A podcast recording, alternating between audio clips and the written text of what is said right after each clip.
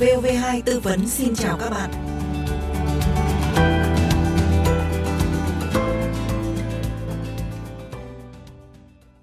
Các bạn thân mến, khi có hiệu lực pháp luật, bản án hoặc quyết định phải được thi hành, người bị án sẽ phải thực hiện các nghĩa vụ thuộc về nội dung của hình phạt. Tuy nhiên, nhằm trốn tránh trách nhiệm hình sự, nhiều người đã tìm mọi cách để không phải thụ án trong trại giam. Vậy thì quy định cụ thể của pháp luật về việc hoãn chấp hành hình phạt tù là như thế nào? Những người lợi dụng quy định của pháp luật để trục lợi trong việc hoãn chấp hành hình phạt tù sẽ bị xử lý ra sao? À, trong chương trình hôm nay thì Thu Trang đã mời luật sư Nguyễn Thị Phương Anh, công ty luật A và H, đoàn luật sư thành phố Hà Nội để giúp chúng ta tìm hiểu về vấn đề này. Thưa luật sư thì sau khi tòa tuyên án, người vi phạm sẽ phải chịu án phạt tù tại trại giam. Tuy nhiên có người bị tuyên phạt tù nhưng không phải đi tù. Vậy thì pháp luật quy định những trường hợp nào sẽ được hoãn chấp hành án phạt tù ạ? Vâng ạ, hoãn chấp hành án phạt tù là biện pháp cho phép người bị kết án phạt tù chỉ phải chấp hành hình phạt tù đã tuyên sau một thời hạn nhất định mà không phải chấp hành ngay vì có lý do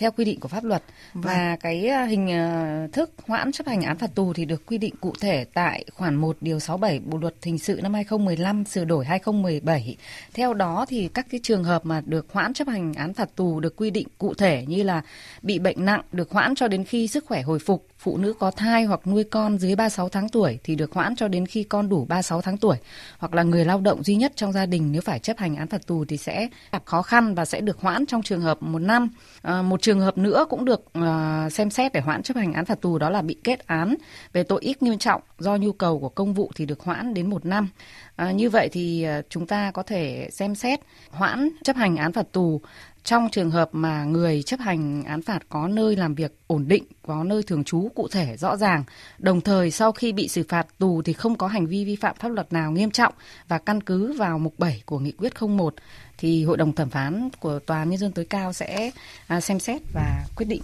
Vâng, như vậy thì pháp luật cũng đã có những cái quy định về những cái trường hợp nào được hoãn chấp hành án phạt tù trong một thời gian nhất định thôi chứ không phải là hoãn vĩnh viễn và trong trường hợp người phải chấp hành án phạt tù có bệnh nặng thì sẽ phải đáp ứng điều kiện như thế nào mới được hoãn chấp hành án phạt tù ạ? Ví dụ như là vụ án của cựu chủ tịch Ủy ban nhân dân thành phố Hà Nội Nguyễn Đức Trung chẳng hạn, ông Trung đang xin hoãn chấp hành án phạt tù vì mắc bệnh ung thư, ông cần phải chữa trị ạ, thưa luật sư. Vâng ạ, việc xác định người bị bệnh nặng sẽ được hướng dẫn cụ thể tại điểm A tiểu mục 7.1 mục 7 của Nghị quyết 01 2007. Theo đó thì người bị bệnh nặng tức là bị bệnh đến mức không thể chấp hành án phạt tù được và nếu bắt chấp hành án phạt tù thì sẽ nguy hiểm đến tính mạng. Do đó mà cần thiết phải cho họ được hoãn chấp hành án phạt tù để họ có điều kiện chữa bệnh, ví dụ như là ung thư giai đoạn cuối, sơ gan cổ trướng, lao nặng độ 4, bại liệt suy tim độ 3 vân vân. Và trong trường hợp này thì phải có kết luận của bệnh viện cấp tỉnh trở lên về việc người bị xử phạt tù bị bệnh nặng và nếu họ chấp hành án phạt tù thì sẽ được hội đồng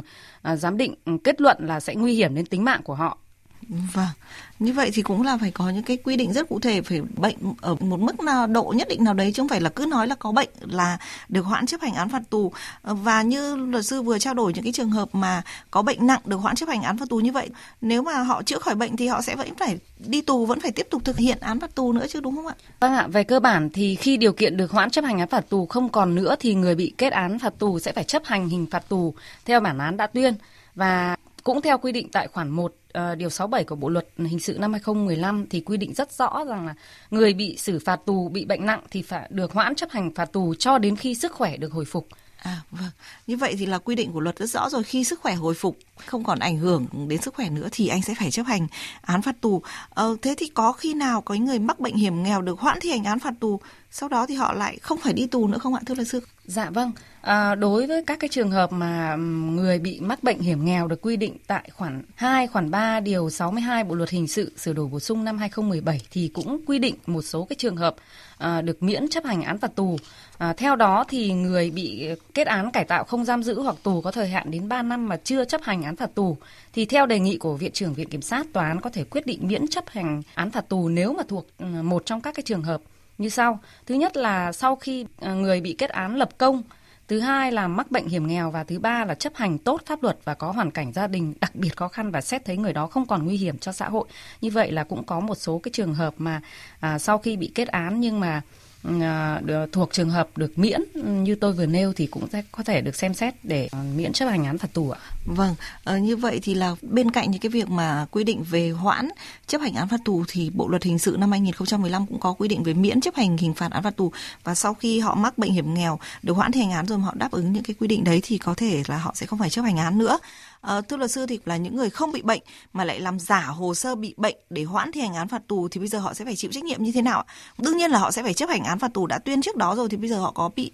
xử lý thêm về cái hành vi làm giả hồ sơ lừa dối cơ quan chức năng hay không? Dạ vâng, đối với những cái trường hợp mà người không bị bệnh mà sử dụng cái hồ sơ bệnh án giả để xin hoãn thi hành án tù thì có thể bị truy cứu trách nhiệm hình sự thêm về tội sử dụng con dấu hoặc là tài liệu giả của cơ quan tổ chức à, và nó được quy định tại điều 341 Bộ luật hình sự năm 2015 sửa đổi 2017 và cái hình thức hình phạt sẽ được tổng hợp theo quy định của điều 56 của Bộ luật hình sự. À, theo đó thì trong trường hợp mà à, một người phải chấp hành một bản án mà lại bị xét xử về tội phạm trước đó à, trước khi à, có quyết định của bản án này thì tòa án sẽ quyết định hình phạt đối với à, tội đang bị xét xử sau đó rồi quyết định hình phạt chung theo quy định tại điều 5 năm của bộ luật này. À dạ vâng, như vậy thì họ có thể phải chịu trách nhiệm về cái hành vi là sử dụng giấy tờ giả làm giả con dấu tài liệu của cơ quan chức năng. Thì nếu mà bị truy tố về cái tội này thì cái mức phạt sẽ là khoảng bao nhiêu? Khung hình phạt cao nhất đối với cái tội làm giả tài liệu con dấu có thể lên đến từ 3 năm đến 7 năm.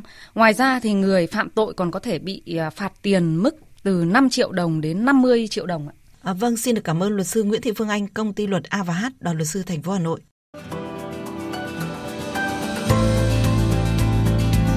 Các bạn vừa theo dõi postcard VOV2 tư vấn. Nếu có băn khoăn thắc mắc gì về các quy định của pháp luật cần được giải đáp, xin mời gọi cho chúng tôi theo số điện thoại 024 38 266 345. Chúng tôi xin nhắc lại số điện thoại trong giờ hành chính là 024 38 266 345. Xin chào và hẹn gặp lại.